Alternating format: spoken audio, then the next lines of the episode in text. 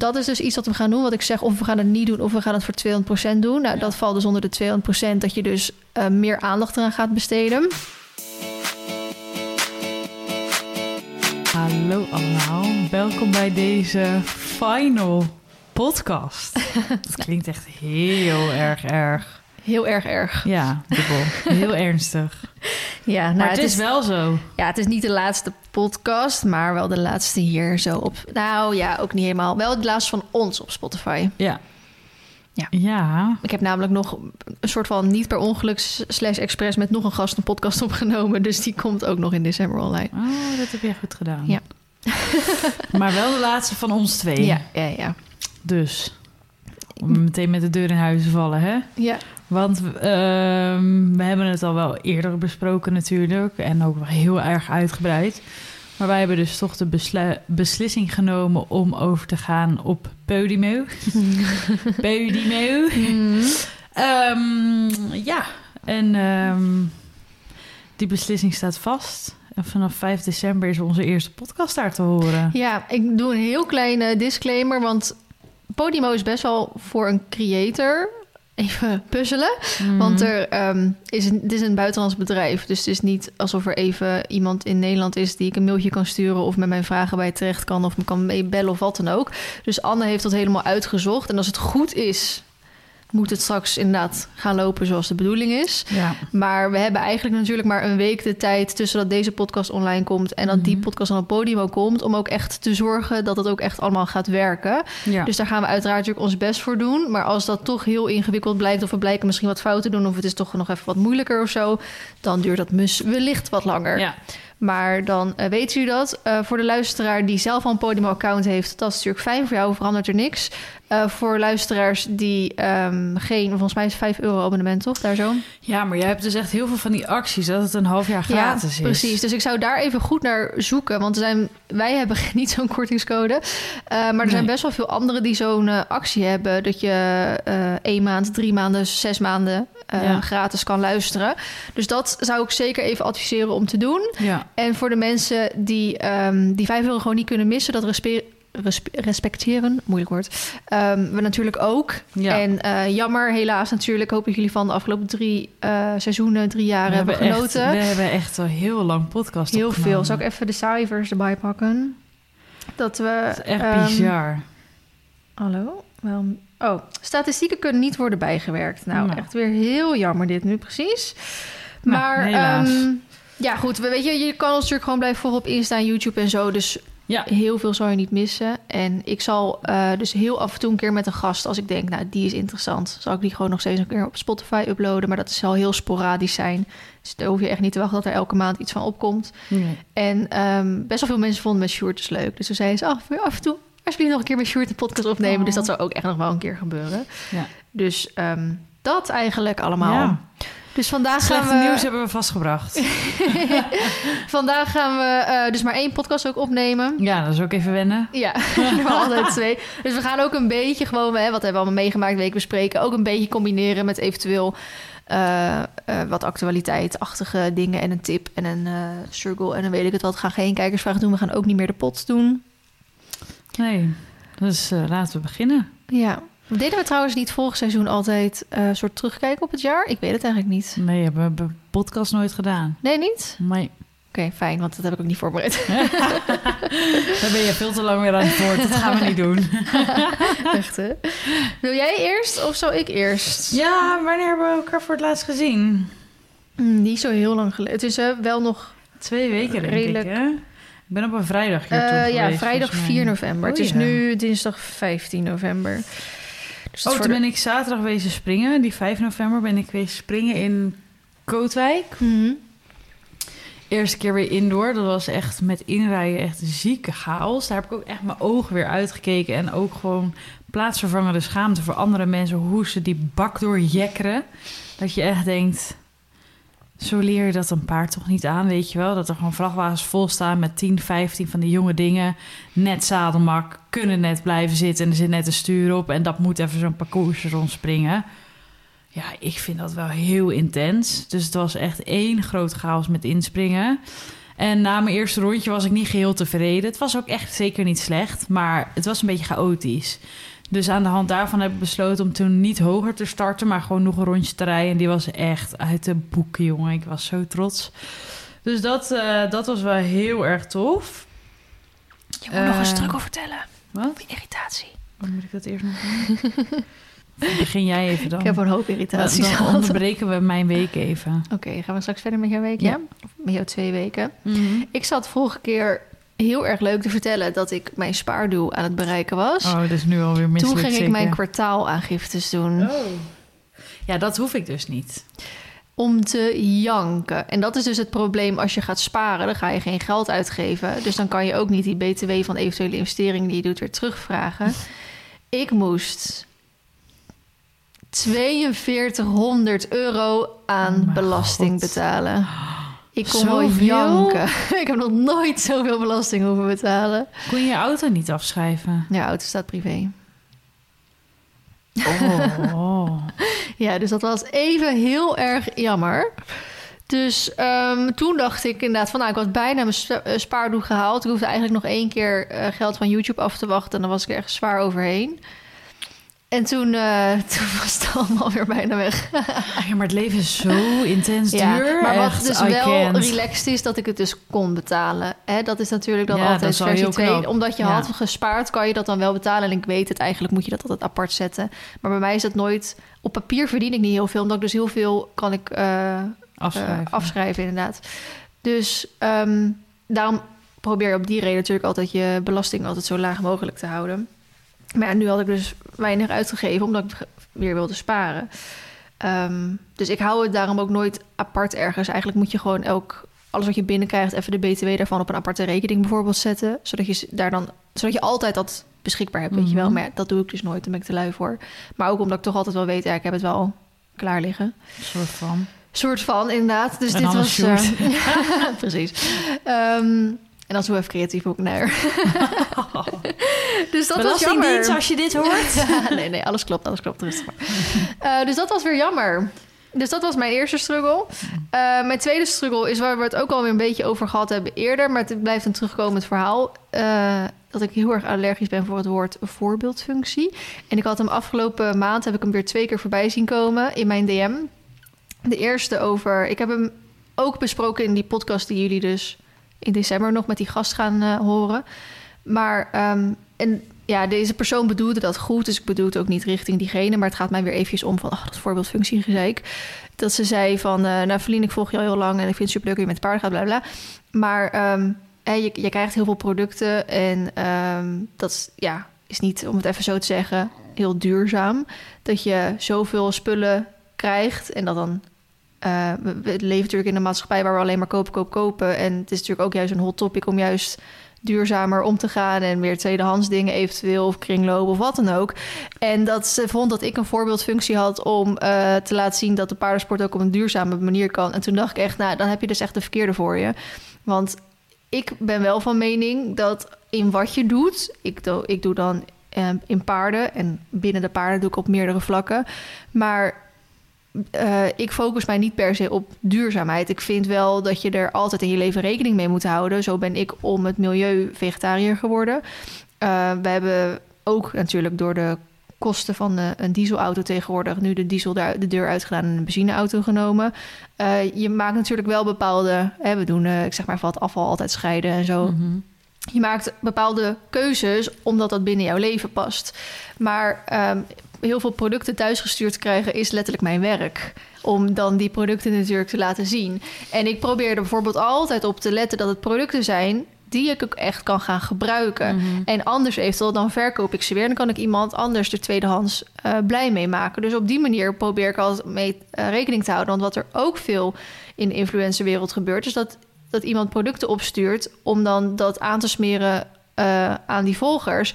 Terwijl eigenlijk de influencer zelf helemaal geen gebruik maakt van dat product. En dan denk ik, ja, dat wil ik niet. Ik wil Nee, zelf precies. Dat ook heb ik ook. Ja. ervan gebruik maken. Ja. Ehm, dus dat vond ik een beetje lastig. Dat hoe, als ik van in alles een voorbeeldfunctie heb, dan wordt het wel heel erg moeilijk. Want dan moet Ja, ik overal perfect in zijn. En er zijn andere mensen. Bijvoorbeeld eh, hoe heet ze nou? Mara van vroeger Pumps en Paarden. Zij heet niet, nu Eco Hippiek. Dus zij is bijvoorbeeld helemaal op de duurzame tour gegaan. Ja. Ga haar dan volgen als je meer over duurzaamheid wil leren. Ja. Of ehm, nou ja, zo zijn er echt nog wel andere Instagrammers, YouTubers die daar wat meer rekening Ja, mee maar houden. daar komen we weer terug op het, op, het, op het hele ding. Het moet altijd perfect. Ja, maar dat, dat is niet, het is voor mezelf niet vol te houden. En het is ook niet helemaal eerlijk om dat tegenover de buitenwereld Nee. te doen alsof je alles goed doet. En dan Nee. kwam ik bij optie 2. Ehm, ik heb die kippen hier vaak loslopen. Mhm. En er is volgens mij dus vogel... Nee, kippenpest, vogelgriep, een van die dingen. Dus er moeten heel veel van die eh, kippenboerderijen weer eh, om zeep geholpen worden. Wat natuurlijk super vervelend is voor de ondernemer, voor de kipper, voor de boer, voor alles. Ehm, en nu is er volgens mij dus niet per se een ophokplicht voor hobbyhouders, maar wel een afschermplicht. Dus dat betekent dat je ze afgeschermd moet houden. Dus bijvoorbeeld met een net eroverheen. Dus je hoeft ze niet zeg maar per se in het hok te houden, maar je mag ze wel in een ren houden als het dus maar afgeschermd is van andere vogels. Ehm, ja, ik heb ze dus nu tijdelijk in de stal zitten en ik laat ze dan af en toe als wij eh, thuis zijn over het erf heen lopen. En ik moet zeggen, ik weet wel van die afschermplicht af. Ook al dacht ik dat die niet voor hobbyhouders was, maar alleen voor professioneel.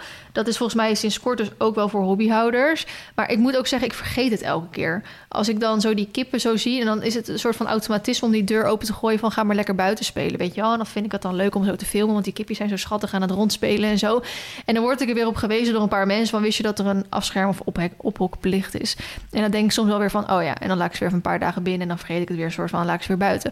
Dus op een gegeven moment had ik een eh, berichtje gekregen van iemand. Ik zal hem eventjes erbij pakken. En weet je, diegene bedoelt dat ook echt wel weer eh, goed natuurlijk. Toen zei iemand van... hey, ik weet niet of je het weet... maar er geldt in Nederland een algehele ophokplicht... slash afschermplicht vanwege de vogelgriep.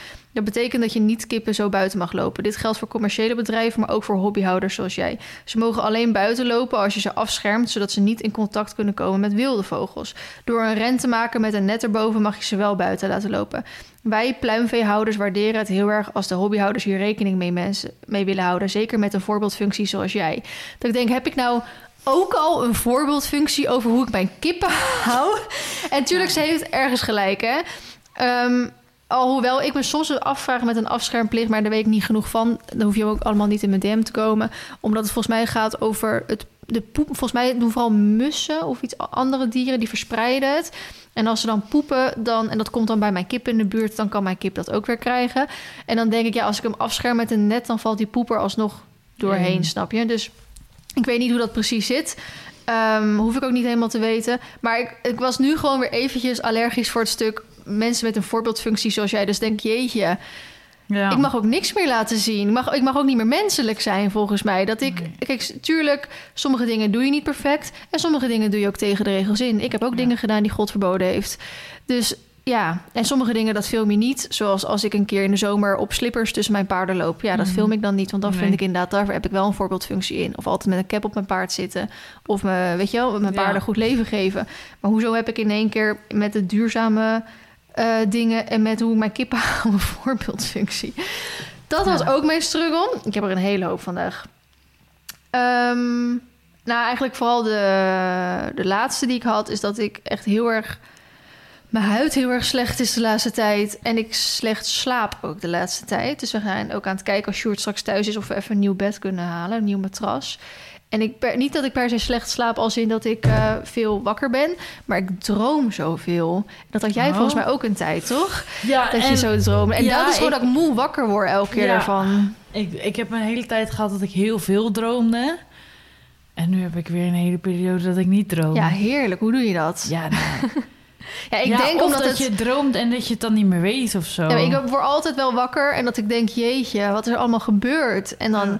Nu weet ik op zich wel weer wat ik vannacht gedroomd heb. Maar net zoals gisteren was ik het ook alweer na tien minuten vergeten. Ja. Maar het zijn allemaal best wel intense dromen. Dat ik echt wel moe ervan wakker word. Nou, alsnog slaap ik acht aan uur. het, eh, aan het Ja. doorratelen. en waarschijnlijk is het, ik heb natuurlijk ook wel opgezocht hoe dat kan. En waarschijnlijk is het dan het, in je... weinig rust gepakt Ja, in in je, overdag ja, waardoor je het s'avonds ergens kwijt moet. Ja, maar dat is net zoals ik droomde vannacht over dat ik eh, Marley en Olympus, dus Nacho was er niet, Olympus was er in één keer weer, had ik staan op mijn oude stal waar ik zeg maar Marley vroeger had staan. Op Ponderosa heette dat toen. Nou, dat was echt een vreselijke stal. Maar ja, toen was ik 14, ik wist niet anders. Mhm. Toen droomde ik dus dat ze allebei daar stonden. En dat ik ook ze een soort van uit handen had gegeven. Dus dat ik echt maar één keer in de week kwam. Want eh, de rest van de tijd zouden andere mensen ze verzorgen. Maar op die stal was die paarden kwamen daar niet buiten. In de zomer stonden ze heel veel op het land. Maar het is nu winter, soort van. Ja, Ehm, soort, van, want we kijken naar buiten en het zonnetje schijnt door November de, denkt dat het gewoon lente is. Ehm, maar dat ze dus daar gewoon heel de dag op stal stonden. En ik dacht dus of zo dat andere mensen ze er deden uithalen. Dan dacht ik, oh, maar ze komen van 24-7 bij mij aan huis. En nu staan ze in één keer 24-7 binnen. En toen vond ik me er zo schuldig over. En ik had ruzie met iedereen daar op stal. En ik dacht, echt, wat is dit? Ze stonden echt in mini-stalletjes. En zo werd ik wakker. Dat ik echt dacht, waar, waar slaat dit op? Ja, waar ben je geweest? Maar ook echt van, wat heeft dit met mijn eh, Ja. overdagleven te Ja. maken? Met waarom ik hierover droom? Dus dat vond ik dan weer heel irritant. En het gaat echt alle kanten altijd op hoor. Dus ik, ben- ik denk echt van, kan iemand mij even een tip geven hoe ik moet stoppen met dromen? Want ik word er helemaal gek van. En soms denk ik ook wel eens dat het daardoor komt dat mijn huid dan nu weer zo slecht is afgelopen Nou ja. weken. Omdat ik misschien gewoon heel slecht slaap. Dan moet je sowieso... eh, neem je bijvoorbeeld je telefoon mee naar bed? Ja. Ja. Dat is al stap 1. Laat die beneden en ga dan gewoon rustig in slaap En vallen. moet ik een wekker regelen. Nou ja, dat, maar dat is al dat het al eh, je hoofd rust geeft. Want als jij met een te vol hoofd naar bed gaat, kun je erop rekenen dat je dus ook weer zo wakker wordt. Hmm. Dus zo zijn er vast heel veel tips die mensen gaan geven die echt heel erg voor de hand liggend zijn, maar dat je denkt, oh, Ja. zo makkelijk. Ja, maar wat ik dus ook vervelend aan mijn slapen vind. ehm, het is op zich natuurlijk nu wel afgelopen dagen vrij koud geweest, s s'nachts. Mhm. Maar ik slaap dus nu al in een lange pyjama, dus echt joggingsbroek en een trui. En met drie dekens over me heen. Ik slaap met mijn verzwaringsdeken, ik slaap met onze normale deken... en ik slaap ook nog met een dikke sprei over ons heen. En dan pas ben ik comfortabel. Maar heb je geen eh dinges boven? Dinges. Verwarming.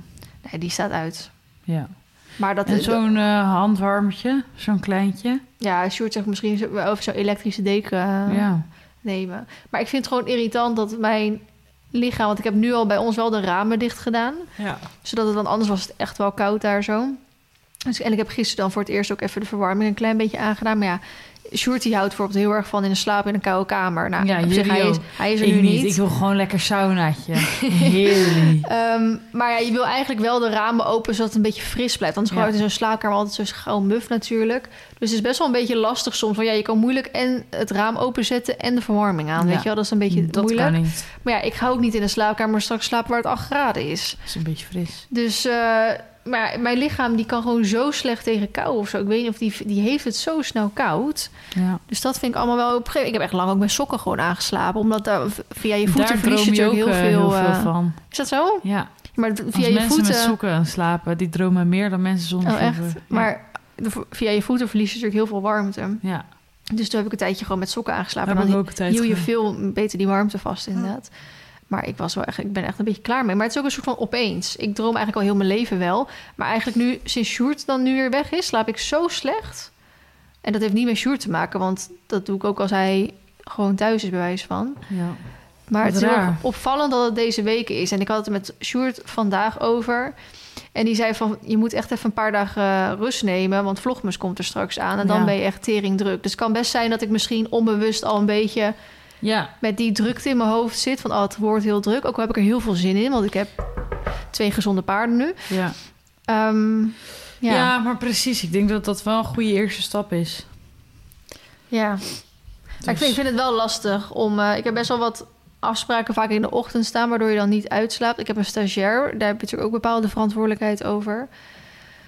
Ja. Dus dat vind ik vind soms nog wel inderdaad ja, lastig om dan te besluiten hoe neem je dan. Maar ik denk ook wat het is, ik ben eh, niet meer aan het sporten. Ik ben denk ik al bijna twee maanden niet in de sportschool geweest.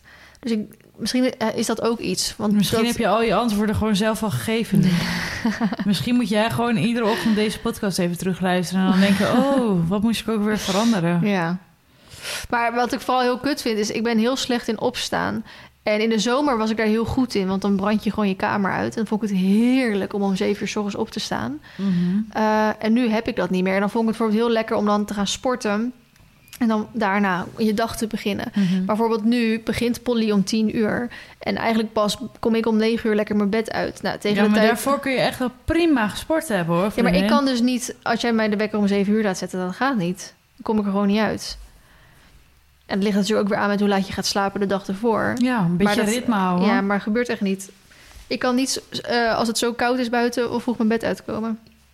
Alles kan. Die discipline heb ik niet.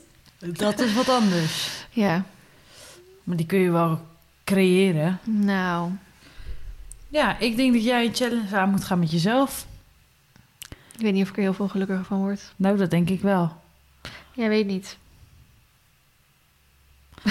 Ja, ik denk van wel. Ik ben benieuwd wat onze luisteraars hiervan vinden. Ik wil wel kijken of dus geef geen... hem met z'n allen een schop onder haar reet.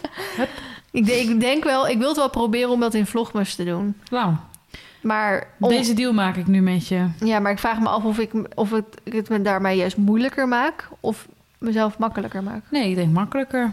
Je moet niet in moeilijkheid denken. Je moet in oplossingen denken. Ja. Maar ja, je hebt een hele negatieve mindset nu. We gaan door met mijn struggle. Ik heb Vertel. namelijk een strootje in de lens van mijn camera zitten. en ik dacht dus dat ze dat bij de camerawinkel er wel eventjes uit zouden halen. Ik dacht, nou halen ze eventjes zo dat lensje eraf en dan hup, eraf. Nou, dat blijkt natuurlijk weer mega com- gecompliceerd te zijn. En het is eh, me laatst in één keer opgevallen met eh, zeg maar een heldere blauwe lucht. Dan zie je echt zo'n zo'n streep, zo'n zo'n bolletje zitten in dat scherm. Dat vind ik echt mega lelijk. Dus ik denk dat ik er wel wat mee wil. Maar ja, dan moet er gewoon een nieuwe camera a 700 euro gekocht worden. En met het oog op dat ik precies over een maand de sleutel van mijn huis krijg... lijkt dat me nou niet een hele handige set om nu te kopen. Dus er zit een beetje een struggle wat ik ga doen. Zucht. Ja, dus dat is wel echt eh, een grote struggle. En ehm, we hebben natuurlijk in de po- vorige podcast erover gehad dat we als ehm, YouTuber, influencer, hoe je het ook noemen wil, ehm, veel kritiek krijgen. Hmm. Nou hebben we natuurlijk ook laatst bij bijvoorbeeld Jill Huibrechts gezien dat zij daar ook heel erg mee zit en daardoor heel veel beelden niet meer deelt. En nu had ja, ik alleen in eh, team bij Jill dan. ja, ja, want dat is een vertrouwde omgeving. Mhm. En dat is niet openbaar, wat wel natuurlijk een hele goede zet is, denk ik. Mhm. En nu had ik laatst Elin les gegeven, wat echt heel erg goed ging en waar ik echt heel erg over te spreken was. Toen had er iemand op mijn video gereageerd. Het was wel feedback, dus het was niet negatieve Oh, comment. jij ging E- Elin op Baloo lesgeven, toch? Welk, wat zei je? Je ging Elin op Baloo lesgeven, Ja. toch? Ja, oké, klopt. Ja. Elin kreeg les op Baloo. Elin is dus de eigenaresse van mijn oude paard. En die kwam mee een keertje op Baloo rijden. En toen had ik haar allemaal tips gegeven en zo. Het ging supergoed. En toen had iemand onder mijn comments gereageerd van... ja, maar je moet zelf ook op je handen letten. Dan denk ik, ja, maar daarvoor heb ik dus ook nog steeds les... en ben ik nog steeds niet perfect. Maar dan voelt het gewoon alsof je overal een disclaimer onder moet zetten. En dan denk Ja. ik, heb ik hier wel zin in? Wil ik dit wel? Oh ja. Dat had- heb ik, ja. dan meteen. Dan denk ik echt... Ik had het met een, eh, een heel simpel voorbeeld, maar iemand reageerde. Ik had inderdaad dan weer die kippen eh, gefilmd, dat ze die, hele, die zitstok in dat hok hadden, mm, maar die, die is heel laag. En toen reageerde iemand van, die zitstok voor die kippen moet ook veel hoger, puntje, puntje, puntje, en dan caps lock, muts, uitroepteken, uitroepteken. Dus ik reageerde er gewoon ook zo op. Ik wilde nog net niet zeggen, rustig. Ik reageerde, reageerde zo op, rustig aan. Dit is een tijdelijk hok, omdat we de nieuwe ren gaan maken en dat, ho- dat hok dan verplaatst wordt. Dus het is, en toen reageerde ze oh, wel op van, oh, oké, sorry. En toen dacht ik echt van, ah. Ja, maar het is gewoon jammer dat je echt... dat je dus overal een soort van disclaimer onder moet hangen. Dan denk ik soms... Hebt... Ja, maar ik heb het daar wel ook vorige week dus voor de luisteraar, voor mij gisteren, met Maartje over gehad. En dat heb jij Mhm. natuurlijk nog niet kunnen luisteren. Ehm, je doet er wel beter aan om het wel te doen. Om eigenlijk allemaal dat soort dingen. Kijk, maar Ja. ik vind dat die reactie die jij net kreeg, die vind ik nergens op slaan. Maar ehm, ik vind eigenlijk Ja, als... ga je dan bij ieder beeld wat je krijgt, zeg maar... wat je op YouTube bijvoorbeeld zet... Disclaimer, ik ben geen perfecte ruiter, dus commentaar hoeft niet geleverd te worden, bij wijze van. Nou ja, ja, dat vind ik lastig. Want aan de ene kant vind ik dat, dat mensen weten... als je jouw video's kijkt dat je les hebt. Eh, Hetzelfde bij mij. Maar inderdaad, als we hebben over Instagram... ehm, dat heel veel mensen tegenwoordig hun foto's en filmpjes niet, rijfoto's en filmpjes niet meer durven te delen, omdat ze Mhm. bang zijn voor com- commentaar. Dan denk ik van kan je beter wel eventjes erbij zeggen van joh, we lopen hier tegenaan, we zijn ermee bezig. Want dan dek je het toch wel eventjes in. En het is vervelend dat het moet, maar het is wel beter dat het eventjes gedaan wordt om dus dit soort dingen te voorkomen. Want blijkbaar gaan we die mensen toch niet, die zijn er, die ga je toch niet Ja. Dus ja. En weet je wat nog eens vervelende ook is? Dat wij het best wel vaker over hebben in de podcast. Maar die mensen die dat reageren, luisteren waarschijnlijk de podcast niet. Nee, of Dus- die luisteren wel en denken... ik heb toch lekker scheid aan jou. Ja, dus, dus het is niet alsof we... Waar kan ik nu op gaan azijnzeiken? Ja, precies. Ja. Maar goed, ik zal even doorgaan met mijn week. Want ehm, het was eigenlijk heel kort en krachtig. Ik ben, want we hebben elkaar echt nog anderhalve week geleden gezien. Mhm. Dus wat heb ik gedaan? Ik ben dus op een springwedstrijd geweest. Ik ben bij ons nieuwe huis geweest. Mhm. Klinkt nog steeds heel raar, maar eh, het huis wat wij gekocht hebben, waar we dus 16 december de sleutel van krijgen, en zijn we de 8 november nog geweest om het een en ander op te meten voor eventuele gordijnen en dat soort dingen. Het komt allemaal wel heel dichtbij nu, ik krijg stress. dus dat hebben we gedaan. Ehm, ik heb afgelopen weekend, zeg ik dat goed? Ja, zaterdag heb ik dressuurles weer gehad na een hele lange periode. Wat wel heel fijn was. Even weer de puntje op de i gezet, want aankomend weekend gaan we op wedstrijd. En zondag, dus eergisteren, ben ik op buitenrit geweest met Pippi. Eh, Pippi is van VDS Stables. Zij heeft Indu gekocht. En Indu is het oude paard van Romy van der Linden. Weet je wat ik grappig vind? Ondertussen heeft Pippi Indu echt al veel langer dan dat Romy Indu heeft gehad. Ja, maar de ja. naam Romy van der Linden kennen natuurlijk wel heel veel mensen Ja. nog. Dus dat, eh, dat was echt heel erg leuk. Eh, zij is naar mij toegekomen in Soest en ik heb haar eh, rondgeleid door de Soeste duinen. Het was echt heerlijk. Het was echt ook zo mooi weer. Dus zeg Ja. maar, het was hetzelfde weer als dat het nu Afgelopen buiten dagen is is. het echt ja, top weer. echt top. Ehm, nou, gisteren gewerkt en vandaag ben ik hier met Baloo, want wij hebben ook al een buitenritje erop zitten. Ja, ging ook heel goed. Ja, bitloos. Ja, Ik lekker. dat is gek. Ja. Ik hoop dat jullie niet te veel last hebben, want de buurman, a.k.a. mijn schoonvader, die is eh, iets aan het timmeren Slopen of weet ik het wat of Ja. zo. Dus misschien hoor je af en toe wat gebons op de achtergrond, zoals nu. Ja. Ehm, maar leuk nou, man, dus ja. dat, dat was eigenlijk mijn week. En, Eigenlijk wel eh, lekker dus. Ja, er staan heel veel wedstrijden op de planning. En ehm, daar heb ik heel erg zin in. En daarna heeft Baloo een wedstrijdstop van anderhalf maand, denk ik. Want dan gaan we, ga ik zelf verhuizen.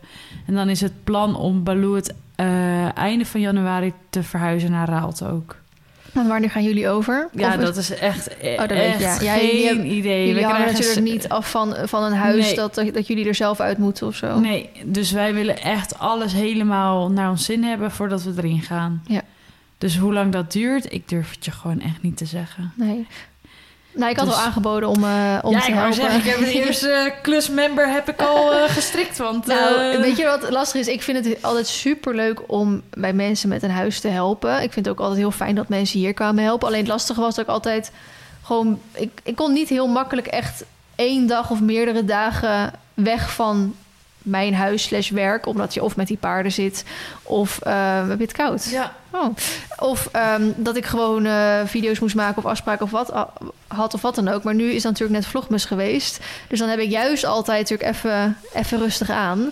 ja. En Sjoerd is dan ook nog eens weg. Dus dan heb Ja, ik dus juist eigenlijk best wel veel echt, tijd. eh, lekker de tijd. Nou, Ja. ik ben heel benieuwd. Dus, uh, Kom ik alsnog nooit op dagen straks. Maar zeggen, nee, ik kan niet, ik ben druk. Zo Ik heb letterlijk heel januari st- staat er nog niks. Kijk, echt niks. Ja, die maandagen zijn omdat dan altijd pakketjes worden opgehaald.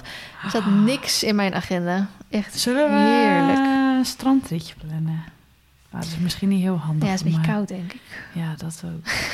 Straks, dat is ook wel leuk voor de luisteraars, komen wij dichter bij elkaar te wonen. Hè? Ja. Echt top. Heb je gekeken hoe lang het rijden is? 35 kilometer, vanaf nu 42 minuten. Ja, 35 kilometer is dus hemelsbreed, dus helemaal niet ver. Maar omdat eh Raalte best wel ver van de snelweg af ligt. Ja, Dat is best wel lastig. dat is een ding, ja. Ik kan nu ook zien trouwens, want volgens mij lag- het daar dus net aan. Oh, tuurlijk. Dat Dat, ik je dus, eh, ik had. Ja, anderhalf miljoen keer afgespeeld. Dat wilde ik dus vertellen. Dat we de podcast dus in drie jaar tijd, drie seizoenen, wat zullen het zijn, 130 afleveringen of zo.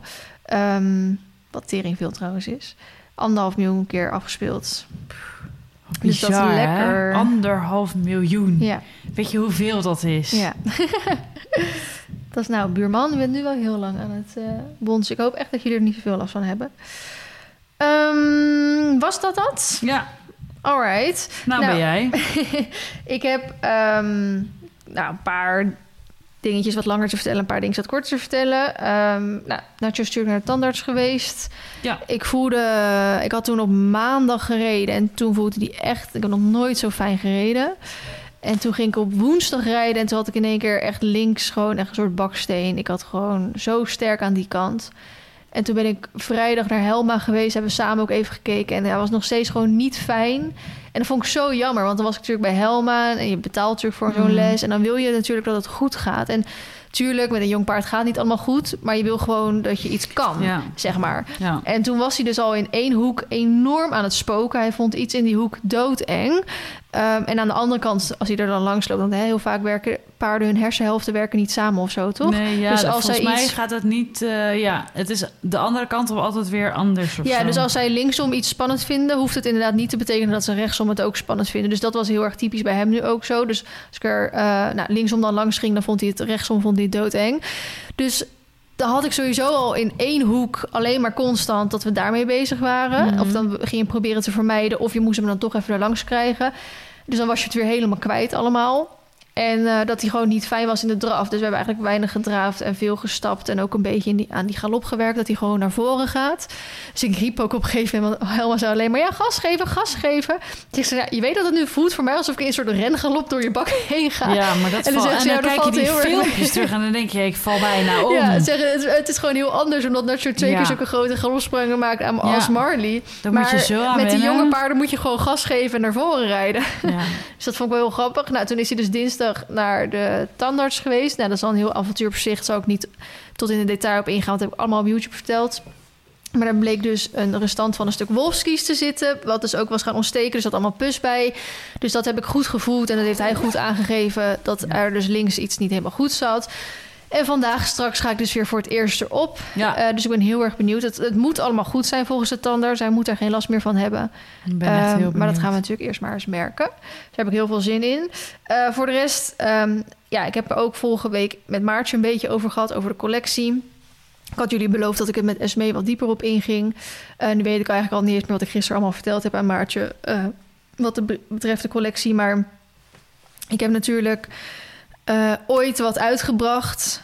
Eh, echt merchandise, merchandise. Toen op een gegeven moment ging ik met Agradi samenwerken. En die had een leverancier voor mij waar ik best wel mooie collecties uit kon geven. Dat was toen die eh Brons Comes First collectie. Die navy met dat bronzen randje. Ja, En ehm, nou, er waren een aantal producten waar ik heel tevreden over was. Een aantal producten waarvan ik dacht, ja, oké, we doen het ermee. Half jaar daarna hebben we toen die eh B Burgundy Think Turquoise, of andersom.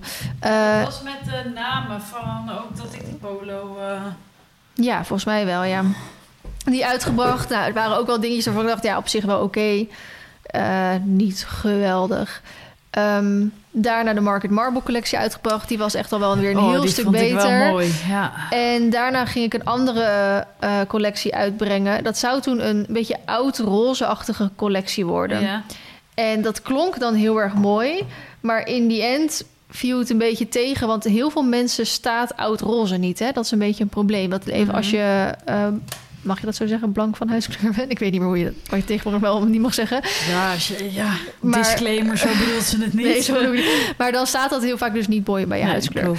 Ehm, dus toen had ik toen volgens mij die samples gekregen of gezien. En toen dacht ik, oh, ik ben hier eigenlijk niet zo blij mee. Toen was er nog iets en toen wilden we het eigenlijk gewoon allemaal cancelen. Dat is toen gelukt. Toen kwam corona. Dus toen was er überhaupt vrij weinig eh, te doen. Want Ja. eh, heel China lag op zijn gat. En India, nou, dat is natuurlijk waar eigenlijk de meeste producten vandaan komen. En eh, Over toen duurzaam wilde ik... gesproken.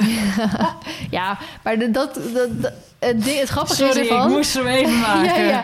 Maar het, het ding daarvan is dat bijna alles van elk ruitersportmerk, van elk kledingmerk, ook gewoon niet ruitersport, dat komt allemaal uit die regio, weet je wel. Dus we, er wordt ook wel eens wat gezegd over bepaalde ruitersportmerken. Maar eh, ga maar eens eh, onderzoek doen waar, ik zeg maar even wat, een Adidas of zo vandaan komt, weet je wel. Dan eh, dat. Nou goed, ik weet er ook zelf niet te veel van en zo. Dus ik ga ook niks zeggen voordat ik zeg, iets zeg wat niet helemaal niet klopt. Maar we hoeven niet soms met vingers te wijzen wat andere merken of Mhm. dingen. Dat en dat hoeft- is ook niet per se allemaal slecht of zo. Maar dat is gewoon hoe het werkt. Ja. Heel simpel is gewoon hoe het werkt. Als je het in Nederland laat maken, dan kan je tra- straks 200 euro voor een polo gaan laten vragen. Ja. Maar ehm, toen heb ik een doorstart gemaakt met een andere leverancier. Dat klonk toen heel leuk. Dat begon ook heel erg leuk, met een hoop vertrouwen.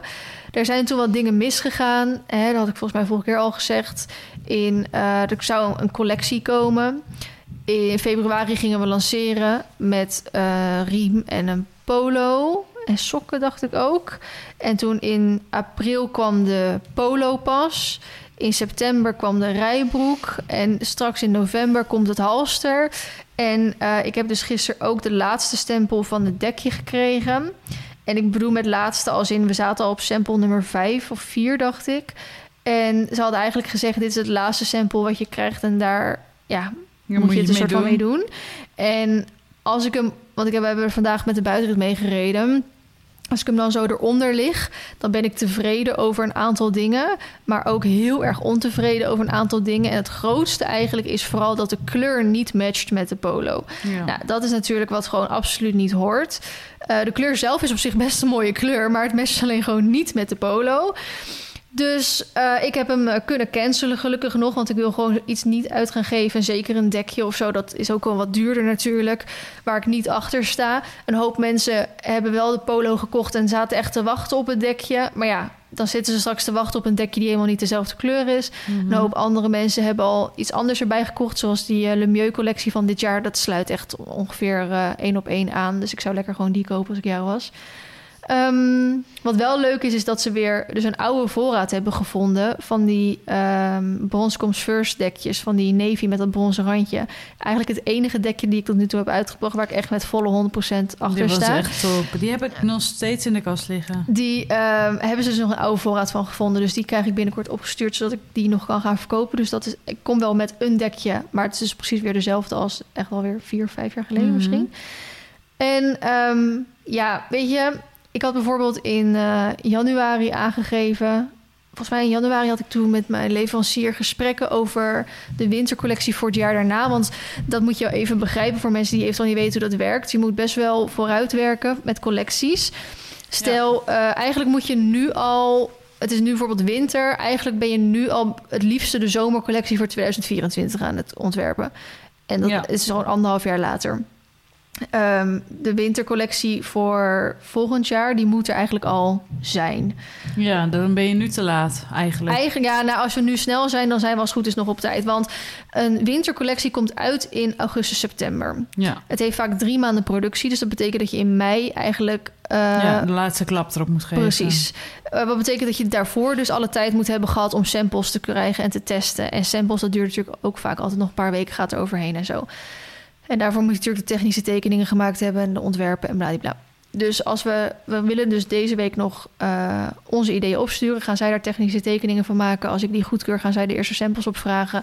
En aan de hand daarvan ga je natuurlijk kijken of je er tevreden bent over of niet. Dus we gaan er wel voor om dat te doen. En dan, nu ga ik het misschien een beetje snel, maar um, ik had dus in januari zeiden zij van oké, zeg ons wat je wil voor de winter. Dan gaan we daarmee aan de slag. Dus ik heb in februari heb ik superveel dingen doorgestuurd hoe ik het allemaal wil en wat ik allemaal wil. En tot de dag van vandaag is daar dus niks mee gedaan. Terwijl eigenlijk dus al een wintercollectie er nu al lang had moeten zijn. Mm-hmm. Dus er waren gewoon meerdere dingen die ik gewoon niet door de beugel vond kunnen gaan. En die elke keer maar beloofd werden en niet werden uitgevoerd. Uh, dat ik ervoor gekozen heb om of helemaal te stoppen met die leverancier. Of bijvoorbeeld, want uh, andere dingen die zij hebben gedaan zijn wel weer goed. Zoals de nekropes, daar ben ik heel erg tevreden over. Als het goed is, het halster wat nu komt, ben ik heel mm. erg tevreden over. Um, nog een ander product, daar ga ik nog even niet te diep op in. Want ik wil even nog niet dat mensen dat weten. Daar ben ik ja en nee tevreden over. Dus um, daarvan heb ik gisteren dan het gesprek gehad van laten we dan alles cancelen wat in bestelling staat. Dus de uh, dekje wordt gecanceld. Eventueel een nieuwe bestelling polo's, want de, polos, de polo's waren ook uitverkocht. Ja, dan ga jij nu dekjes verkopen, terwijl de polo's al uitverkocht zijn. Snap je? Dat, ja. dat hoort eigenlijk allemaal niet. Um, dus zo gingen we alles een beetje cancelen. En dat vonden zij gelukkig ook prima. En toen zijn we dus vorige week woensdag zijn we naar die andere leverancier gegaan. En dat is dus dezelfde leverancier waar ik die eerste drie collecties meegemaakt heb. Die navy, die turquoise burgundy en die zwarte. Um, zij hebben ook toen de tijd fouten gemaakt. Um, fouten die nu niet meer horen te gebeuren. Ze hebben ook reorganisatie gehad. ehm, ik heb dat ook tegen hun gezegd van joh, toen hebben jullie een paar keer dit en dit gedaan. Dat kan gewoon echt niet meer. Eh, wat toen wel het grote verschil was, is dat ehm, ik deed het ontwerpen, zij maakte de technische tekeningen. Ik gaf daar akkoord op, zij ging het maken en dat was het. Dus ik kreeg tussendoor geen sample meer. Ja. Dus ik heb en dat, dat was dus gevaarlijk. dat was wel de reden waarom het zo snel allemaal kon, maar is wel gevaarlijk inderdaad. Dus dat ging soms goed, maar dat ging soms ook fout. En dat kon ik toen de tijd nooit zeggen, want ik kan natuurlijk niet zeggen. Ja. nou, ik heb een nieuwe collectie, maar ik ben eigenlijk niet tevreden. Ja, precies. Eh, ik was, ik- als ik niet tevreden zou zijn, zou ik het natuurlijk niet uitgebracht hebben, maar het was niet zoals ik het ontworpen had. Ja. Dus ehm, uiteindelijk, ja, dat kan je natuurlijk niet zeggen, want dan verkoop je niet. Dus dat kan ik nu achteraf op zich wel zeggen. Ja. Dus eh, ik heb, wij zijn dus nu, Anne en ik, aan het ontwerpen. Wat dan bedoeling is. Dus nu gaan we voor eh, de winter van 2023, 24 inderdaad dan. Dus dat moet er dan eigenlijk aankomende augustus al zijn. Gaan we dus een collectie ontwerpen. En dat gaan we dan ook anders doen. Want je moet op een gegeven moment, en nu gaan we het even een beetje over ondernemen hebben. Je moet op een gegeven moment een beetje keuzes gaan maken. Ik heb gezegd van of ik ga ermee stoppen. Dan heb ik nu een paar keer geprobeerd collecties uit te geven. Maar je bent zo afhankelijk van leveranciers dat het gewoon blijkbaar niet gaat. En ik ben geen, eh, met alle respect natuurlijk, Connie Loonstra die even haar accommodatie verkoopt. Zodat ze dat geld dan kan stoppen in haar collectie. Want zij maakt ook hele mooie spullen natuurlijk nu. Ja. Ehm, je bent ook afhankelijk van eh, inkoopprijzen en ook vooral inkoopaantallen. Want ik kan gewoon niet duizend stuks ergens van eh, kopen. Want ik weet niet of ik dat eh, kwijtraak. Buiten dat ik het niet kan betalen. Ehm, dus ik had op een gegeven moment of ik ga er nu mee stoppen. Ja. Want ik heb op zich ook genoeg samenwerkingen. Ehm, of we gaan het nog één keer doen. En dan gaan we het ook gelijk voor de volle 200% doen. En ik zat eerst heel lang op dat eerste dingetje. Want ik heb natuurlijk ook heel veel samenwerkingen, ook met heel veel merken. Maar het is een beetje een luxe probleem geworden dat het er een soort van te veel zijn geworden. Ehm, waardoor ik eigenlijk wil minderen in het aantal merken waarmee ik samenwerk op gebied van kleding. Mhm. Maar dat moet dan opgevangen worden, financieel gezien ook, door mijn eigen kledinglijn. Want dan kan, het, kan je dat natuurlijk ook zeggen. Ja. Dus de bedoeling, eh, het eh, toekomstplan is om mijn eigen merk dusdanig groot te maken dat het financieel gezien dat opvangt. En dan nog 1, 2, max 3 eh, fijne merken. Bijvoorbeeld, ik werk al jaren met een QAP en ik heb nu een hele fijne samenwerking met BR, weet je wel. Dat zijn dan Mhm. merken waarvan ik denk, dat wil ik er dan wel naast blijven doen. Ook, hè, jij hebt ook niet maar één merk in je kast hangen. Nee. Ik heb ook niet maar. Dus het is niet per se dat ik denk, oh, ik ga alleen nog maar mijn eigen merk dragen en voor de rest niks of zo, weet je wel. Maar je moet wel, denk ik, echt met 200% achter alles staan wat je uitgeeft. Want anders geef Ja. je dat denk ik ook niet over aan, eh, aan de mensen. Dus daar hebben we heel erg over na zitten denken. En dan gaan we dus eh, twee dingen doen. We gaan het op een andere manier doen. Als in, vroeger was het echt merchandise onder de naam Feline Hoy. Op een gegeven moment ging ik het lostrekken... want ik wilde het een soort eigen merk worden. Heb ik het Feline Fauve genoemd. Toen hebben we het afgelopen collectie dus gewoon weer samengevoegd. kwam het allemaal onder weer het dak Feline Hoy te staan. En nu gaan we het dus weer lostrekken. En ik ben er niet fan van om dus elke keer zo heen en weer te gaan. Maar het is wel gewoon zo... je moet mij nu echt kennen om naar mijn website toe te gaan... om dan daar naar de webshop toe te gaan... waar ook nog eens een cursus aangeboden werd... waar ook nog hier informatie en daar informatie over te vinden is. Terwijl je eigenlijk gewoon een kledingwebsite moet hebben... waar je gewoon bam in één keer daar bent. En nu moet- zit er eigenlijk al een stapje te veel tussen... Mhm. Ehm, maar dan moet er ook gewoon een eigen Instagram-pagina gemaakt worden. Dan moeten er veel foto's, veel content, veel rails. Weet je, als nu helemaal hip, dat moet er gedaan worden. Dan moeten er gewoon één of twee nieuwe sponsorruiters bij komen. Dat je gewoon meer content kan gaan maken, zodat Ja. je het ook meer voorbij kan laten komen. Ehm, dat is dus iets wat we gaan doen. Wat ik zeg, of we gaan het niet doen, of we gaan het voor 200% doen. Nou, dat valt dus onder de 200% dat je dus eh, meer aandacht eraan gaat besteden. Dan het andere ding wat we gaan doen is dat je heel erg moet gaan kijken naar wat doet de markt om je heen. Ik ben misschien hier een paar jaar geleden mee begonnen. Dat toen, liep, liep toen heel goed. Maar ondertussen popt het ene merk na het andere merk op. Tegenwoordig start iedereen zijn eigen kledinglijn. Mhm.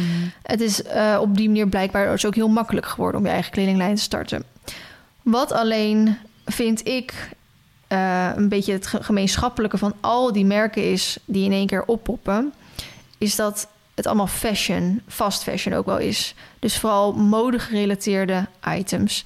En met mode-gerelateerde items bedoel ik die niet per se praktisch zijn. Ik ben een praktische meid. Eh, ik moet gewoon als ik een rijbroek heb, telefoonzakjes erin hebben. Anders draag ik die rijbroek gewoon niet. Eh, als je in de, in de winter gaat, heb je vaak nog wel een bodywarm of een jas aan waar je dan iets in kan doen. Maar in de zomer gaat dat gewoon niet. Ik wil gewoon kontzakken. Op ik draag geen rijbroeken die geen kontzakken hebben.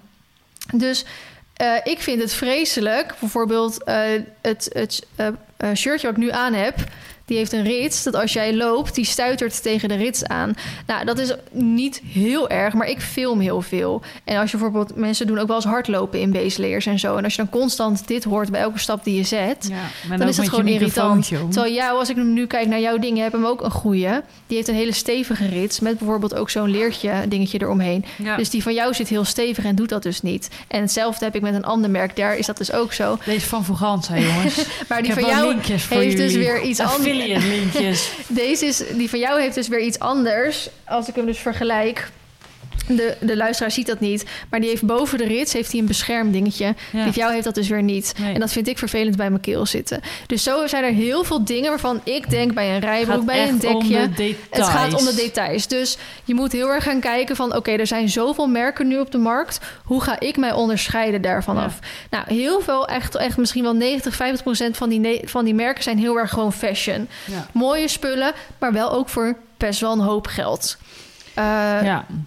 Gewoon rijbroeken, leggings, gewoon van rond de 100 euro of misschien wel ja. eroverheen. Nou, ik betaal het echt ik niet betaal Het er ook gewoon niet voor. Je, maar, en dan kun je mijn beste vriendin zijn, maar ook dat ga ik, ik ga het gewoon niet betalen. Daarom. Dus ik wil heel graag gewoon betaalbare prijzen. Uh, spullen die praktisch zijn, waarover elk detail is nagedacht. Ja. Die je dus echt graag draagt. Um, maar die ook dus nog gewoon mooi zijn. En ik kan een paar voorbeelden geven uh, hoe ik dat voor me zie. Maar daar ga ik een klein beetje mijn eigen glazen denk ingooien. Omdat ik denk dat het interessant is om wat dingen te delen. Maar als ondernemer heb je natuurlijk misschien ook een bepaald soort beroepsgeheimen. En dat is misschien niet heel erg handig om te delen. Maar ik zie in ieder geval, er is ergens uh, een verschuiving gaande. En die zie ik. En die ziet iedereen, want het is gewoon openbaar. Maar ik denk dat nog niet iedereen de gat in de markt nu ziet. Mm. Um, en die zie ik wel. Dus dan denk ik, dan ga ik daar nu voor. Ik wil dus een. Het gaat weer los van elkaar. Dat is strategische meid. We gaan praktische kleding uitgeven die mooi is en betaalbaar. En natuurlijk, betaalbaar is voor iedereen iets anders. Ik vind uh, bijvoorbeeld 50 euro voor een dekje niet, niet, veel geld meer tegenwoordig. Want voor Lemieux betaal je 70 euro. En dat vind ik te veel voor een dekje. Dus daarom wacht ik altijd af tot Lemieux in de korting ergens is, weet je wel. Mhm. Maar ik kan gewoon niet dat is gewoon ook natuurlijk met de inflatie en zo. Ik kan gewoon geen dekje van 30 euro gaan aanbieden. Weet je wel, terwijl andere mensen bijvoorbeeld 50 euro voor een dekje heel veel geld vinden. Ja. En dan denk ik, als ik dan vergelijk met andere merken die er zijn en de kwaliteit die er over, tegenover staat, denk ik, ja, dan vind ik 50 euro niet veel. Want mhm. voor Lemieux betaal je 70, voor Piers of Sweden betaal je 80, weet je wel. En ik wil wel een beetje diezelfde kwaliteit gaan leveren. Ehm, daar ga ik dan op inleveren op een stukje winst natuurlijk. Mhm. Eh, een stukje marge. Maar dat heb ik er dan voor over, omdat ik vind dat ik die doelgroep wil gaan aanspreken. Um, hetzelfde met een polo bijvoorbeeld. Ik moet nu 40 euro voor mijn polo vragen. En dat is niet omdat ik het wil. Nee, maar, omdat, je anders niet eens uit de kosten komt. Precies, eigenlijk zegt mijn leverancier... eigenlijk moet je 50 euro voor die polo vragen. En denk ja, maar ik vind dat echt te veel geld voor een polo. Mhm. Dus het liefste bevind ik eigenlijk een mooie prijs voor een polo. Liefste 30 euro, max 35 euro. Dus natuurlijk, je bent ook af en toe een beetje afhankelijk van uh, inkoop en zo. Dus daar gaan we absoluut rekening mee houden. Uh, dus dan gaan we nu even niks meer uitbrengen. En dan hoop ik dus van de winter dat echt goed te kunnen doen. Of nou, ik zeg wel winter, maar eigenlijk in augustus, september begin je daar al mee. Het dan echt goed te doen. En daar gaan we ons op focussen. En ik zeg ook als dat dan dus toch wel mislukt weer, omdat ik misschien de boot heb gemist of wat dan ook Ehm, dan zeg ik inderdaad wel, dan stop ik ermee. Maar nu denk ik dat het nog één keer mogelijk is om daarmee door te gaan. En weet je, dat is ook. Ik weet ook dat ik niet de rest van mijn leven kan blijven vloggen. Ik hoop dat ik het mhm. nog tientallen jaren kan doen. Maar je moet op een gegeven moment ook natuurlijk een soort iets beginnen te opbouwen. waar je eventueel dan later op door kan gaan. Ja. Dus bijvoorbeeld uh, Monica Geuze, die dat merk Sophia mee nu heeft opgezet, weet je wel. is een beetje eigenlijk hetzelfde. Als zij op een gegeven moment besluit te stoppen met vloggen, dan kan ze terugvallen op Sophia mee. Precies. En je kan natuurlijk nog wel andere dingen terugvallen. Monica Geuze zocht een PA. Is dat zo? Ja, er stond een vacature online, die had ik gezien. Oh, oké. Nou, Hoe lijkt het? eh, wat denk je? Zal het leuk zijn werken voor haar? ik denk als je leuk klikt dat het best leuk is. En als je hard kan werken. Ja, en ik als denk je dat ook, er echt knetterhard gewerkt wordt. Maar ook als je accepteert hoe het is om een PA te zijn. Dus Ja. dat dat ene keer koffie halen is... en de andere keer rest- een marketingplan verzin ik, Ja. zeg maar, voor wat. ja. Dat je wel even van alle markten thuis bent. ja, dat denk ik ook. Ik zag het voorbij komen. Ik dacht, oeh, een PA. Ja, ik vind dat altijd een mooi woord natuurlijk. Personal assistant. Ja. Maar, Ja, maar ik ben ook heel blij met Anne om die Ja. reden. Ik kan echt Anne gewoon hele simpele klusjes geven... tot hele moeilijke dingen. ja. Dat ik zeg, ga jij dat alsjeblieft doen? Daar heb ik echt geen zin in. En Ja. dan vindt Anne het fantastisch om dat te doen. Anne doet Ja. alles qua de, de marketing, de advertenties... eh, alles rondom de cursus. ja. En ik wil dan denk ik ook, want die cursus die staat nu. En we zitten nog te denken, oké, is er iets next? Eh, Ja. Ik weet niet zo goed waar ik nog een cursus over zou moeten geven. Eh, dus ik denk dat Anne straks dan vol gas voor de webshop gaat. Voor de kleding, zeg maar. Mhm. Om daar alles voor te gaan doen. ja, wel fijn dat soort mensen om je heen. Ja. Heel tof. Dus dat eigenlijk vooral over de eh, collectie. We zijn al Mhm. lekker lang bezig, maar dat maakt niet uit. We hebben alle tijd. Eh, jij hebt alle tijd. ik niet, hè? Ik zal over andere dingen wat sneller gaan.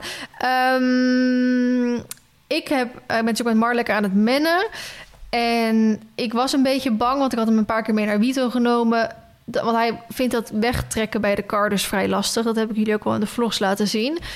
En ik was een beetje bang dat dat betekende dat hij het niet leuk vond. Want ik Mhm. probeer juist nu natuurlijk iets met Mar nieuw te vinden. En ik wil straks ook wel een andere discipline onder het zadel gaan zoeken met hem. Maar ik had ook zeker gehoopt dat dat mennen echt voor ons leuk zou zijn. En doordat hij dat dus nog niet echt liet zien dat hij het leuk vond, was ik echt een beetje bang van kut. Straks doe ik dit allemaal, mijn menbewijs halen. Ik heb net een mencar gekocht. Als het goed is ga ik na het weekend misschien een men tuig aanschaffen. Straks doe ik dat allemaal echt voor saus, weet je wel. Vindt hij het Ja. echt niet leuk. En toen gingen we dus van de week... eh, zondag had ik weer, was ik weer daar met Marley. Toen hadden we een iets lichtere menwagen erachter gehangen. Ook eentje die veel beter past bij Marley zijn eh, hoogte. En daar trok hij al veel makkelijker mee weg. En ook tijdens het mennen zelf op de weg... begon hij ook zelf echt te trekken. Echt eh, voorwaarts te lopen en die oortjes Mhm. erop. Weet je wel, was voor het eerst dat ik dacht... volgens mij begint hij te snappen. En dat hij daar ook wel een beetje fanatiek van werd en zo. En dat vond ik toen wel echt heel erg leuk. eh, om, om te merken, want ik denk... oké, dan was het dus gewoon dat hij het echt nog wel best wel moeilijk en lastig allemaal vond. En dat ik nu zie dat hij het leuk begint te vinden... dat is wel een klein beetje last van mijn schouders die eraf valt. Want ik hoop eh, dat hij het natuurlijk alleen maar nog leuker gaat vinden. Ja. Voor de rest had ik eigenlijk gisteren mijn eerste laserbehandeling. Daar hebben we natuurlijk ook wel eens over Oh. gehad.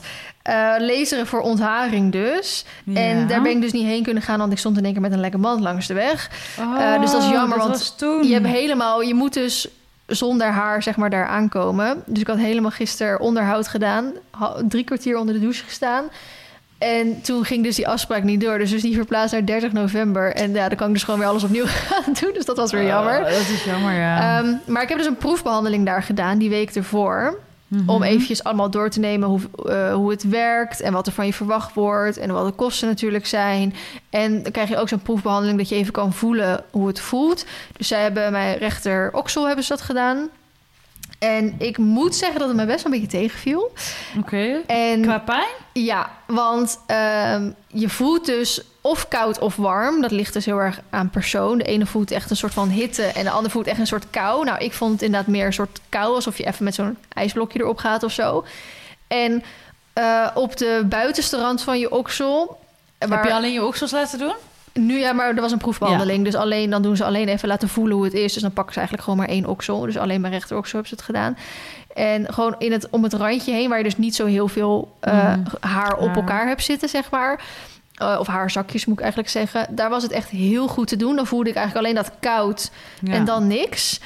Maar, op je de, heel veel haar maar hebt... op de plek gewoon in het midden van je oksel... waar eigenlijk alle, de meeste haarzakjes bij elkaar zitten... dat gaf wel even een flinke pijn eh, scheuten doorheen. En wel gewoon nog wel te doen. Maar dat ik wel dacht, dit moet niet een uur lang deze pijn geven. Want dan vind ik het niet leuk meer. Alleen, het, ze was denk ik misschien wel echt gewoon binnen 30 seconden klaar met één oksel. Dus dan denk ik, oké, dan is het echt best wel... Dan moet je Ja. gewoon heel even 30 seconden doorbijten. Ja, adem inhouden. Precies. En dan, ja, ga- dan zou ze natuurlijk ook nog eh, eigenlijk de linker oksel doen. Eh, mijn benen ben ik niet zo bang voor. Ik denk, ik, mijn mijn onderbenen doe ik dan. Want ik weet niet, onderbenen hebben natuurlijk ook gewoon... Ja, je draagt ook wel eens korte broeken. Je stoot wel eens ergens tegenaan. Dus je- ik heb altijd het idee, je benen kunnen gewoon veel meer hebben. Dus, eh, en ik...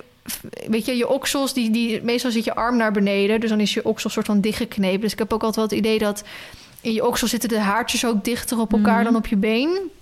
Dus bij mijn, onderbeen ben ik er ook niet zo bang voor. Maar bij bikini-lijn groot, daar ben ik wel een beetje bang voor. Want ik heb dus één keer, dat is echt al wel zes, zeven jaar geleden... heb ik zo'n Brazilian wax gedaan, vlak voordat ik naar Curaçao Oh, ging. nee. Nou, ik heb nog nooit zoveel pijn gehad. Oh, ik dacht ook echt halverwege van stop maar gewoon, laat maar. Dus ik hoop echt dat het inderdaad niet zoveel pijn gaat doen daar zo. Want dan, dan ga ik wel een beetje janken. Maar aan de andere kant denk ik ook wel weer van... Vlien, even vijf van die Verman je maar behandeling. even. En dan moet je waarschijnlijk één keer per jaar eh, gewoon voor onderhoud Ja. terugkomen. Voor onder. Ja, maar op zich, weet je, even vijf keer eventueel pijn. Om dan voor de rest van je leven, hopelijk, want het kan ook weer als je zwanger wordt en, en hormonen hebt en dat soort dingen, kan het weer veranderen. Eh, haarvrij, zeg maar, te zijn. Dat lijkt me echt fantastisch. Dus dan denk ik wel weer van, oké, dan maar even doorzetten. Ik ben heel benieuwd. Maar Ja. dit onderwerp kunnen we mooi de eerste podcast van... Ah, Ja, nou, want dan heb ik de eerste hoop keer gehad, ik, De eerste podcast dan van eh, Podimo eh, Ja. delen. Ja, want dan heb ik hem gehad, inderdaad. Heb je nog meer dingen? Hmm, ik had wilde misschien nog even, omdat ik de ehm, Santos had gereden. Dat is dat, eh, die tuiger van eh, Tess van Pura Rasa Divino. En dat vond ik heel leuk om te doen. Maar we hebben het er zelf samen even kort over gehad. En ik had net ook een... ik kan op zich wel eh, de reactie van iemand er even bij pakken... die mij een DM stuurde. En die hè, we hebben het wel eens over hoe iemand bepaalde kritiek of feedback geeft. Mhm. Nou, zij deed dat dus heel erg positief opbouwend. En dat zei ze zelf ook. Hè? Geen kritiek, positieve feedback, zei ze ook. Dat ze ook zei... eh, want hè, ik heb op die tuiger gereden. En het lastige heel erg van als je nog nooit op zo'n paard hebt gezeten... en jij hebt een halve gehad. En nog een keer Hackney natuurlijk ook. Mm. Ehm, je weet niet hoe het voelt als je er eigenlijk denk ik nog nooit op hebt gezeten. Ja. Want ik zag ook die video's van eh Megan en van Bo die erop hadden gereden. Dat ik dacht, ah, dat moet toch lukken, weet je wel? Mm. En dan zit je erop en dan denk je echt, mijn god, wat gebeurt er Ja, allemaal en dan onder denk me? je, oh my god, ik heb ook een halve gekocht. En als je die dan- maar niet zulke tafereelen krijgt. En als je dan een beetje in een langzaam drafje gaat, dan is het echt nog wel goed uitzitten. Mhm. Want de challenge was dus om eh, door te zitten. Maar als hij een goede arbeidstempo draaft en zeker een uitgestrekte draf doet, dan stuiter je gewoon uit het zadel. Je kan echt niks beginnen. Ja, dan moet je gewoon echt kilometers maken. Maar dan heb je nog zo'n fijn zadel, heb je nog zo'n goede core. Het is best wel pittig om dat uit te zitten. Dus je bent best wel aan het stuiteren op die rug dan. Nou, je handen gaan natuurlijk ook mee. Ik heb al wat moeite met mijn hele stille handen houden. Maar het probleem is dat je handligging best wel ook ehm, eh, afhangt van hoe jouw balans is. Mm. En als jij een fijne onafhankelijke zit hebt en daarmee een goede balans, kan je ook heel goed je handen stilhouden. Ligt dan natuurlijk ook weer een stukje aan de aanleiding van het paard. Als de aanleiding van het paard heel onregelmatig is, dan uh, nou, dat zie je dan vaak ook wel weer terug in je handen. Maar ik was constant mijn balans kwijt op dat paard. Want dan, dacht ik dat ik hem fijn had lopen. En dan zei Tess van, oh, je moet hem even iets voorwaarts rijden. Nou, dan deed ik dat en dan was je het allemaal weer kwijt. Of ik hoefde alleen maar te denken aan galop. En hij ging al, weet je wel. Dus je was constant aan het schakelen in je eigen balans. En dat zie je dan gewoon ook wel weer terug in je handen. Dus er was natuurlijk ook alweer wat kritiek op gekomen. Nou, weet je, ik weet beter, Tess weet beter. Uh, het was allemaal wel best prima. Maar dat meisje in mijn DM, die stuurde mij dus een screenshot. Ik zal hem ook even van jou laten zien. Dan heb je hem dus ook gezien met hoe het eruit zag. die screenshot is precies op een moment dat ik uit dat zadel word gelanceerd. Dus dat ik echt ja. gewoon echt rechtop sta. Met je handen bijna bij je voorhoofd. ja, zeg maar. precies. Het is gewoon niet echt een lekker beeld.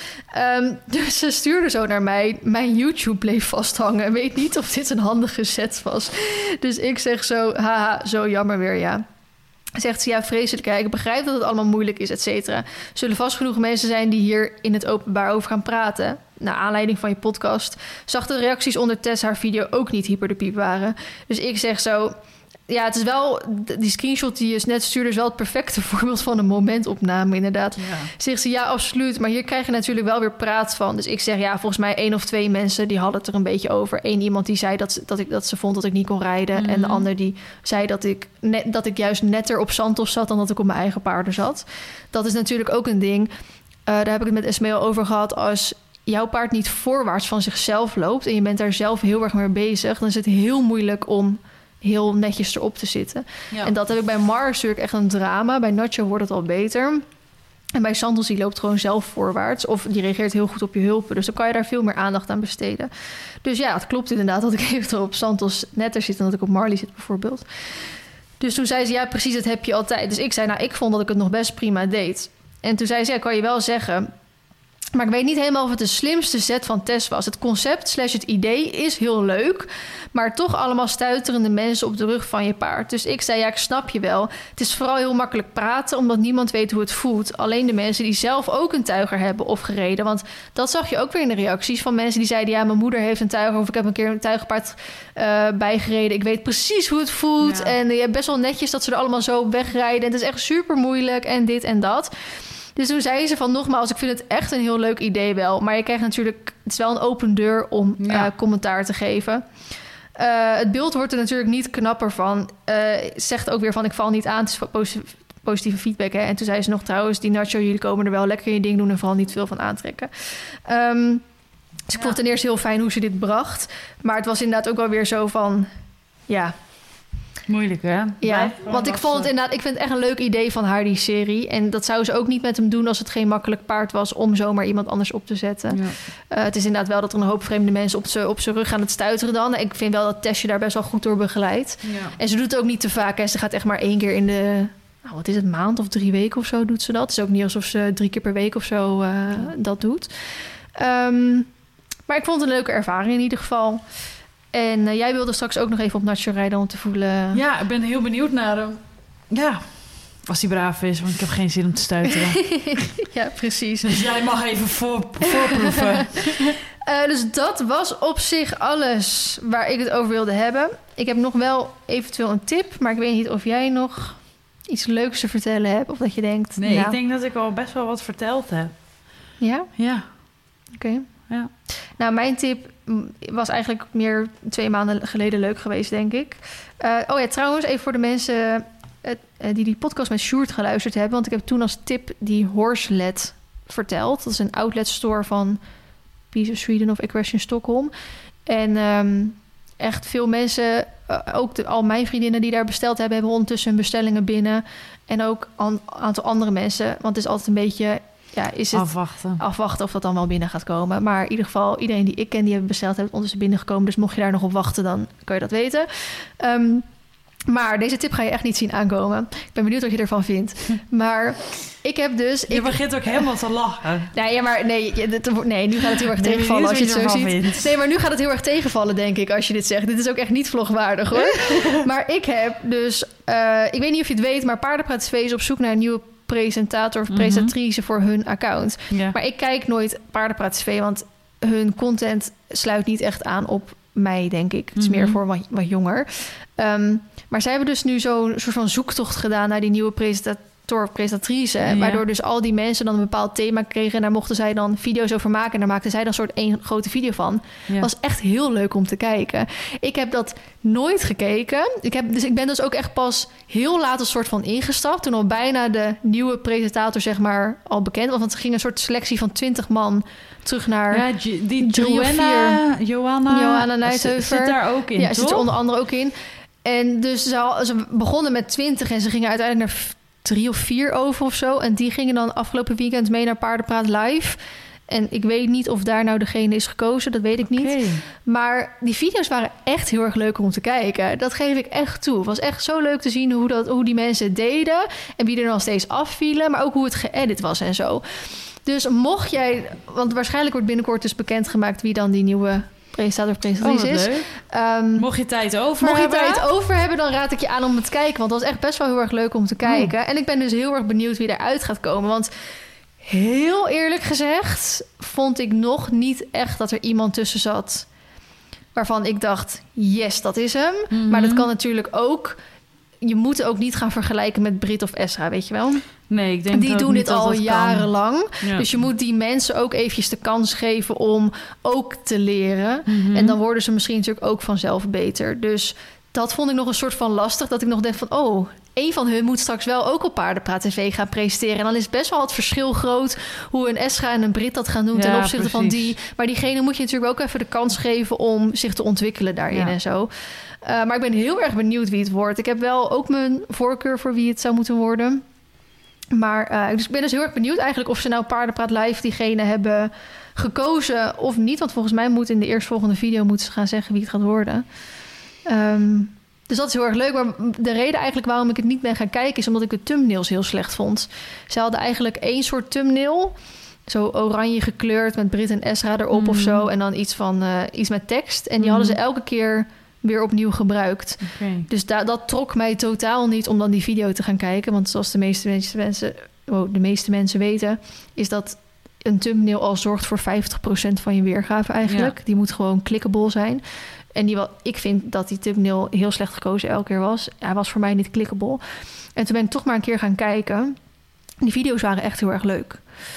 Dus eh, toen heb ik ze eigenlijk bijna allemaal gekeken. Want ja, tijd over. ja, dus ik ben heel erg benieuwd wie het gaat worden.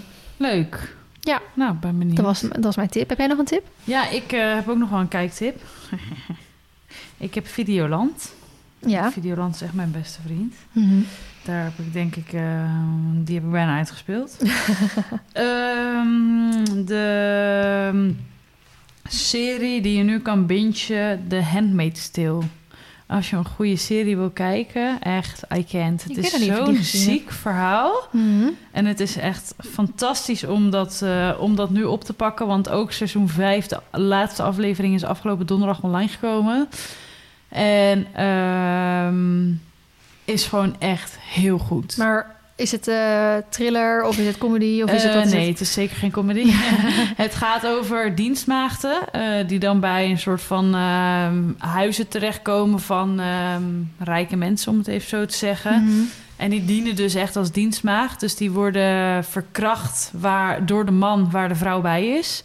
Wat? En, ja, dat is echt, het is echt heel sick. En het speelt zich dus af in een deel het? van Amerika, zeggen ze dan. En het, nou, het is degene die dit bedacht heeft, heeft al een zieke mind, denk ik dan.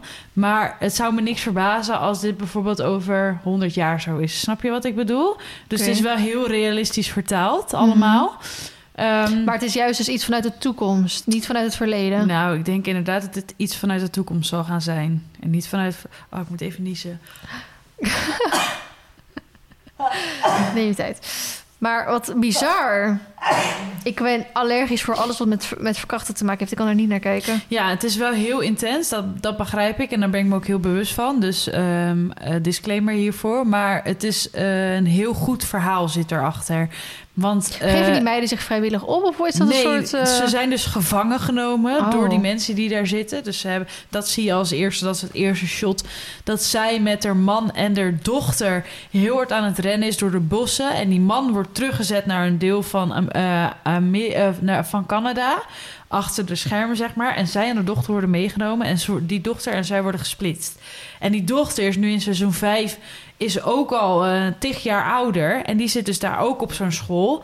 En ze heeft, June heet, dat is de hoofdrolspeelster, heeft dan in al die jaren die dochter soort van niet meer gezien. Ja, Mhm. zij is dan wel zo iemand die dan ehm, ja, eh, eh, meegekeken heeft met verschillende dingen en haar geprobeerd heeft te redden en zo. Mhm.